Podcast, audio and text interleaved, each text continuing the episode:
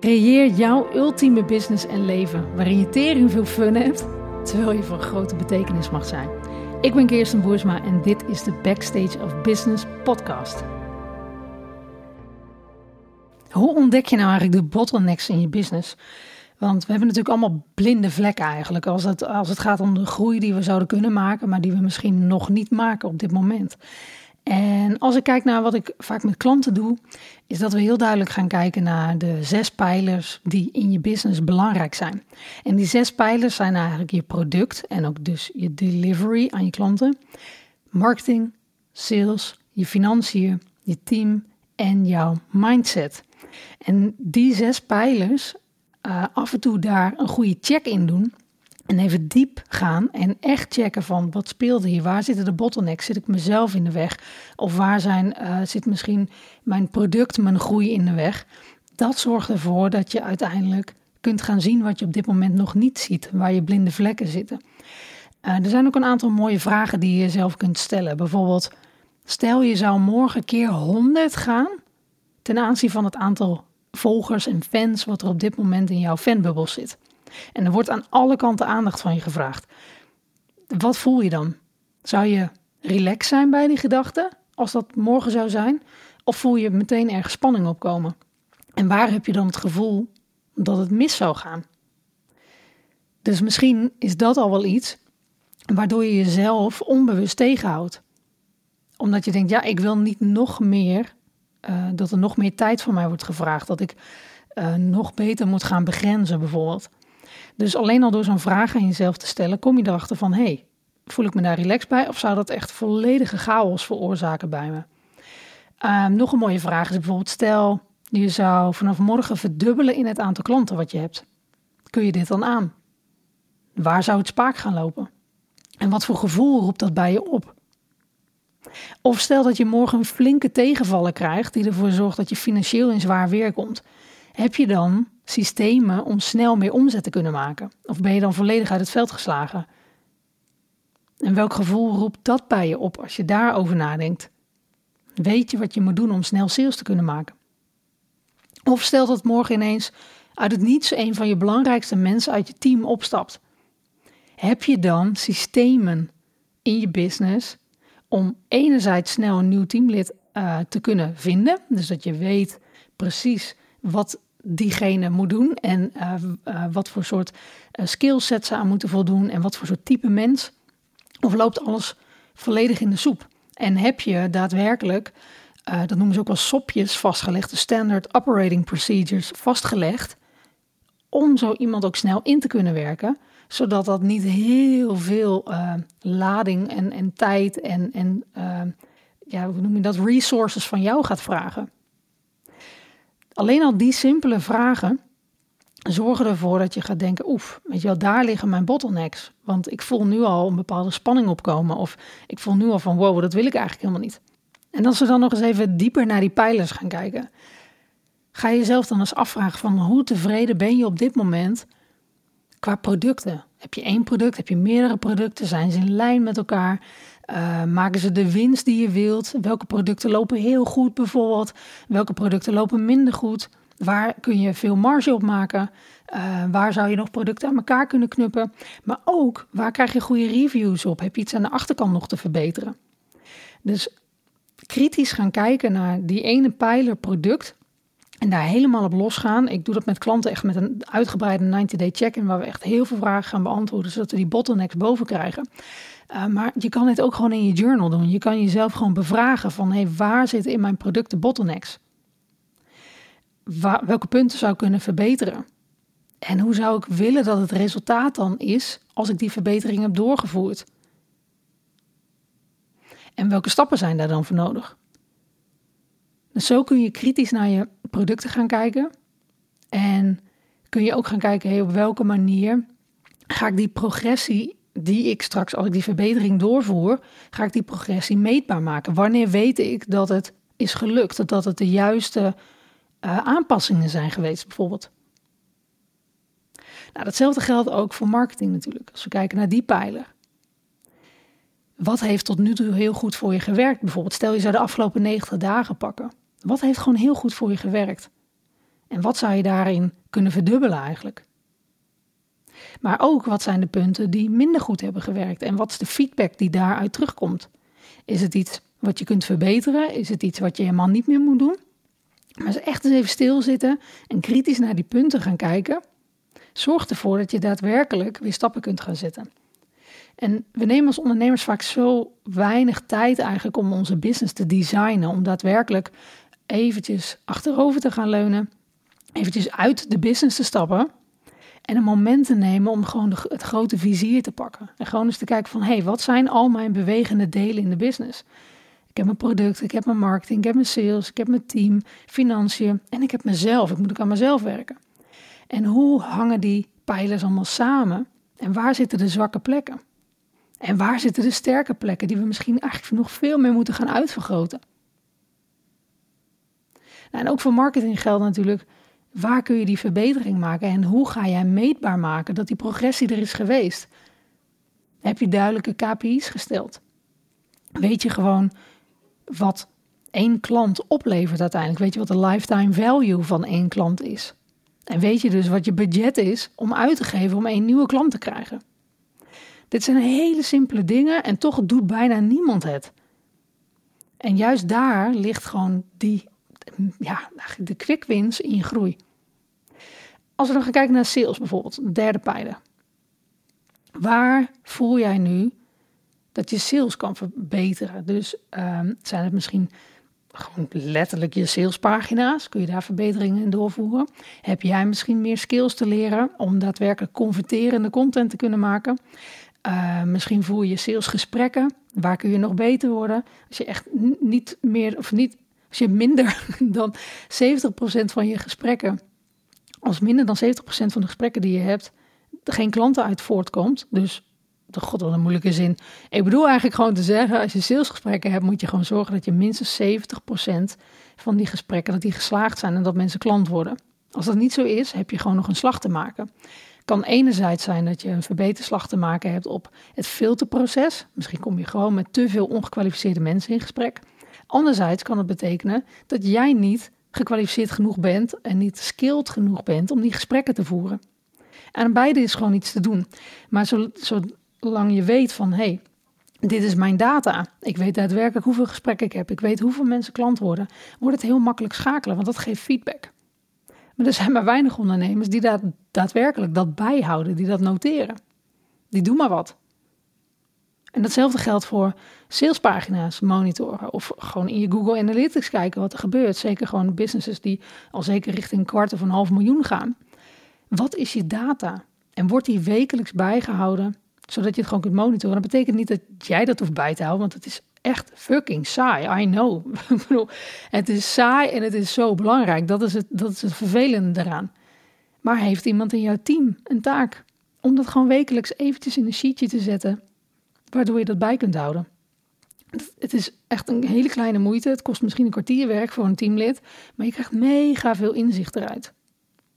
Dus Monitor je al je salesproces? Zo ja, wat zijn die getallen daarvan? En waar zitten gewoon, waar liggen de quick wins? Waar liggen de eerste verbeteringen? Als we gaan kijken naar financiën. Pijler 4. Waarin voel jij bijvoorbeeld dat je je financiële situatie kunt verbeteren? Van waar zit het nog niet lekker? Um, wat ik vaak zie, en dat is heel gek hoe dat werkt. Um, ondernemers hebben toch een beetje moeite ergens om zichzelf gewoon goed salaris uit te betalen. Ik weet dat ik het sowieso echt jaren niet, niet consistent deed. Het was gewoon wat er aan het eind van de maand overblijft. Uh, daar kun je dan ook een beetje van leven, zeg maar. Dat is natuurlijk eigenlijk een hele waardeloze manier van uh, ondernemen. Want dat betekent dat je altijd aan het kortste eind trekt. En dat je dus ook altijd precies krijgt wat je net nodig hebt. En dat geldt sowieso voor geld. Is dat we precies binnenhalen wat we nodig hebben. Precies binnenhalen wat onze kosten dekt. Maar als je die om gaat draaien, als een keer gaat kijken naar wat zou ik willen. En stel je wil gewoon 5k salaris uit je business kunnen onttrekken. Wat is daar voor omzet voor nodig? En wat, hoe zit je kostenstructuur in elkaar? Zodat je die marge daadwerkelijk ook hebt. Dus die financiële uh, ja, situatie en daar grip op krijgen. Dat staat of valt met dat soort punten eerlijk gaan aankijken. Heb je bijvoorbeeld wel een Een boekhouder of een accountant waar je daadwerkelijk goed mee kunt overleggen. Waar je ook daadwerkelijk ehm, mee kunt sparren of iets dergelijks. Om te kijken of je dingen slim kunt doen. Misschien heb je wel een BV bijvoorbeeld. Misschien zijn er hartstikke slimme dingen te doen. Dat jij een deel uh, kunt lenen uit je BV bijvoorbeeld. Wat je weer kunt investeren in aandelen of in crypto. Uh, want dat lenen gaat vaak tegen lage percentages. En je kan je vermogen veel beter inzetten door met geld geld te maken bijvoorbeeld. Al die pijlers binnen je financiën. Waar zitten daar je bottlenecks? Is het inderdaad op het gebied van je administratie? Is het op het gebied van uh, dat je gewoon eigenlijk niet goed door hebt wat je jaarlijkse kostenstructuur is en dat daar veel te veel variabelen in zitten? Uh, is het zo dat je jezelf gewoon niet consistent salaris uitbetaalt? Schrijf al die dingen eens op. Waar zit het hem in? En wat is er voor nodig om daar verbeteringen in te maken? Misschien moet je wel gewoon die ene boekhouder ontslaan. Doe het. Echt, doe jezelf en je business een plezier daarmee. En ik heb er aardig wat gehad en toch, het is, blijft een lastig ding. Dus uh, zorg er gewoon voor dat je iemand vindt met wie dat helemaal klikt, waarvan je merkt, hey, doordat ik jou inhuur om voor mij dingen te doen, merk ik gewoon dat ik harder kan groeien op de plekken waar ik dat wil. Uh, dan hebben we natuurlijk de pijler operationeel slash team. Hoe zit dat nu op dit moment voor je? Loopt dat lekker? Stroomt dat lekker? Waar zitten daar ook weer de bottlenecks? Misschien zijn er verbeterpunten. Misschien vraagt het van jou nog dat jij een andere leider bent.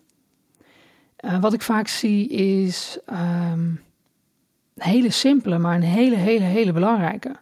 Is dat de ondernemer in kwestie, dus jij, ik, te weinig eigenlijk het team meenemen in de grotere visie die je hebt. Dus je bent iets te veel bezig gewoon met de details van de dag. Um, dat mensen gewoon hun taken uitvoeren, dat hè, de lanceringen eruit gaan, dat er van alles aan content wordt gepland en uh, dat iemand misschien wel jouw uh, podcast sowieso ook filmt en dat daar weer snippets van worden gemaakt. Al die details in je business. Maar overkoepelend weet je hele team waar, je, waar jullie met elkaar naartoe groeien is dat super, super duidelijk. Weet het team gewoon voor het komende jaar, dat is de stip op de horizon. En zo gaan we het meetbaar maken, zodat wij allemaal verantwoordelijk worden voor dat resultaat. Dit gebeurt bijna nooit, kan ik je vertellen. Het, het, het, komt altijd voort uit op een gegeven moment ga je met iemand werken, die krijgt wat taakjes van je en dat blijft allemaal zo hangen. En, en ook al zijn het freelancers, maakt niet uit. Je wil committed mensen hebben. Je wil mensen die jouw visie snappen, die klikken daarop. Um, en daarnaast dat ze natuurlijk gewoon skilled zijn. Dat het gewoon A-players zijn die weten wat ze doen, zodat ze voor jou gemakkelijk dingen uit handen kunnen nemen. En dat jij ook niet continu de beslisser blijft. Um, de, het is super funest als je een teamlid hebt wat alleen maar bij jou continu blijft vragen zodat jij continu de beslissingen moet maken. Je moet heel duidelijk maken waarover jij beslissingen maakt en waarover zij volledig gewoon verantwoordelijkheid mogen dragen en beslissingen die zij mogen nemen. Hetzelfde geldt bijvoorbeeld voor uh, of je wel of niet die bankgegevens of je die creditcardgegevens aan een teamlid geeft. Maak daar gewoon goede afspraken over. Wat mag je wel betalen en wat moet je overleggen? Weet je wel? Uh, of misschien wel een bepaald bedrag. Boven dat bedrag wil ik dat je het overlegt. Dat zijn gewoon hele simpele dingen. En toch gebeurt dat vaak niet. En hetzelfde geldt voor um, of je wel of niet je team, of zij hun processen vastleggen. Om een voorbeeld te noemen, toen ik, uh, ik denk drie of vier jaar terug met Simone ging werken, dat is mijn, uh, mijn ja, VA zoals dat dan heet. Uh, ze werkt op afstand van mij.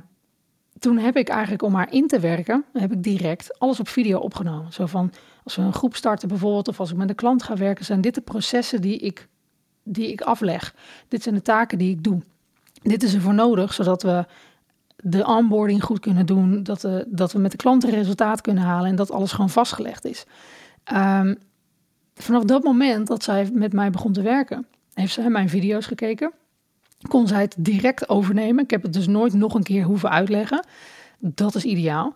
Maar nog mooier is als je vervolgens dan je teamlid uh, verantwoordelijk maakt voor de video's en de processen. Dus als er wijzigingen zijn, zijn zij verantwoordelijk voor de wijzigingen. Het mooie daaraan is, is dat het dus altijd up-to-date blijft. En als, als iemand uitvalt, heb je zo iemand weer ingewerkt. En dat zijn hele, hele simpele dingen, maar heel vaak worden die niet gedaan, omdat het nou eenmaal administratief werk is. Het is niet direct declarabel, dus uh, wordt dat vaak ja, niet gedaan of even niet als belangrijk genoeg geacht. Maar het scheelt enorm veel werk. Het scheelt enorm veel tijd, want je hoeft niet elke keer na te denken: oh, er komt weer een klant aan. Wat gingen we ook alweer doen? Dus uiteindelijk, aan de achterkant scheelt het juist wel weer tijd. Ehm, dus neem de tijd om juist de processen ook goed vast te leggen. Nou, dat zijn allemaal ja, soort van puzzelstukjes waar bottlenecks kunnen zitten. Waarop je nu merkt dat het misschien stroever loopt. Uh, of misschien zelfs dat je gewoon qua communicatieskills niet op één lijn zit met je team. Um, heb je bijvoorbeeld wekelijkse check-ins? Dat, daar hou ik zelf heel erg van. Van weet iedereen gewoon van hé, deze week werken we daar naartoe. Uh, dat, het zijn simpele dingen, maar die zijn super belangrijk. En het vraagt gewoon heel veel leiderschap van jou als ondernemer. En ja, dat zijn gewoon geen skills waarmee we geboren worden. Dus geef jezelf ook een beetje geduld en slack daarin om dat te leren. Uh, maar er is wel een manier om dat redelijk ja, snel en, en, en nou ja, pijnloos te doen. Ik bedoel, er zijn natuurlijk legio uh, verhalen over mensen die, uh, die heel wat gedoe met teamleden hebben gehad. En ik geloof gewoon niet dat het zo moeilijk hoeft te zijn. Maar dat je van tevoren juist heel goed moet weten wat je plan is. En dat je dat met de juiste intentie doet. En dat je daardoor juist ook de, de, de goede teamleden gaat aantrekken die gewoon matchen daarbij. Nou, en de zesde pijler is natuurlijk jij, jouw mindset jouw heartset, um, jouw intuïtie, in hoeverre durf je die te volgen? Hoe goed zorg je voor jezelf? Wat zijn daarin de bottlenecks? Merk je dat je misschien toch nog wat te weinig tijd voor jezelf neemt om gewoon afstand te nemen, om alles lekker te laten pruttelen? Misschien heb je nog wat schaarste mindset overwinnen. En bijvoorbeeld ook de, de de ondernemers bijvoorbeeld die nog steeds moeite hebben om zichzelf salaris uit te betalen of dat niet consistent doen, daar zit toch vaak een gevoel nog van tekort of een gevoel van onveiligheid eigenlijk. En misschien is dat wel een bottleneck voor je. Want zodra je dat gevoel van onveiligheid gaat tackelen, zul je zien hoe makkelijk je daarna geld gaat verdienen. Maar nu, als je toch ergens onbewust steeds denkt, ja, ik neem wat aan het eind van de rit over is, bewijs van, dan blijft dat zo zijn. Dat gaat niet veranderen. Totdat jij die bottleneck bij jezelf tackelt. En daar anders naar gaat kijken, jezelf een ander verhaal gaat vertellen en dat omturnt. En zo zijn er vast nog meer dingen uh, qua mindset. Uh, ik noem maar wat imposter syndrome bijvoorbeeld. Uh, benut je al wel echt je volle potentieel of hou je jezelf toch nog wat in? Durf je niet jezelf echt helemaal te laten zien zoals je bent bijvoorbeeld? Kan ook zijn dat dat al ten aanzien van teamleden gebeurt, maar dat kan ook in je marketing of je sales. Zeker als je veel naar buiten treedt, kan dat ook voorkomen. Dus welke bottlenecks lopen er eigenlijk intern bij jou klem? Dus waar loop jij intern klem? Zo'n check-in doen bij jezelf, het liefst zelfs elke, elk kwartaal bijvoorbeeld, dat is mega waardevol. Het kost eventjes wat tijd om alle data boven water te krijgen, om echt die helikopterview te pakken. Maar het is zo essentieel, want je zult zien op het moment dat je dat doet, daar, daar volgen juist de juiste doelen en de juiste acties uit. Niet zomaar wat doelen, nee, gewoon gegronde doelen en acties die matchen bij je grotere visie. En dat plaatje is, ja, dat is waardevol om te hebben. Je weet waar je kunt groeien, je weet waar je nu eerst je prioriteiten wilt leggen. Je hoeft namelijk ook niet alles in één keer te fixen. Maar het gaat er wel om dat je keuzes maakt van hé, hey, daar gaan we mee aan de slag. En zo ga ik het meetbaar maken zodat we weten dat we vooruit gaan. Dit zijn in mijn optiek essentiële dingen, zeker voor de businesses die al gewoon tonnen draaien en daarin willen opschalen. Blijven deze zes pijlers gewoon essentieel om naar te kijken. Dat was het eigenlijk voor deze podcast. Um, ontdek je bottlenecks eigenlijk, om zo maar te zeggen. En ik geloof echt dat, uh, dat het daarvoor belangrijk is dat je naar deze zes pijlers gaat kijken. En uh, ja, als je dit met mij wil doen, als je dit samen in een één op één traject wil doen of iets dergelijks, of als je heel duidelijk voor jezelf een bepaald opschaaldoel hebt, dan gaan we hier natuurlijk mee aan de slag en dan gaan we er dieper op in en dan gaan we ervoor zorgen dat we al die radertjes lekker draaiende krijgen, zodat het allemaal in harmonie met elkaar komt. En uh, daar kijk ik dan heel erg naar uit. Dus mocht je daar interesse in hebben, stuur me dan zeker even een DM op Insta. Ik heb momenteel, uh, wat is het vandaag, 9 februari 2022, voor het geval je die podcast later luistert. Maar op dit moment heb ik weer een aantal plekken vrij in mijn uh, VIP mentorship in ieder geval. Dus mocht je daar interesse in hebben, kom ik graag met je in contact om te kijken of en hoe ik je daarbij kan helpen. En gaan we aan de slag om die bottlenecks te tackelen. Want ze zijn vaak niet lastig, maar je moet ze wel eens zien. Dankjewel lieve luisteraar dat ik deze podcast kan maken dankzij jou. Voel je vrij om je inzichten te delen en mij te taggen op Instagram. En bedank vooral ook jezelf dat jij elke keer weer bewust kiest wat jij liefde en aandacht geeft.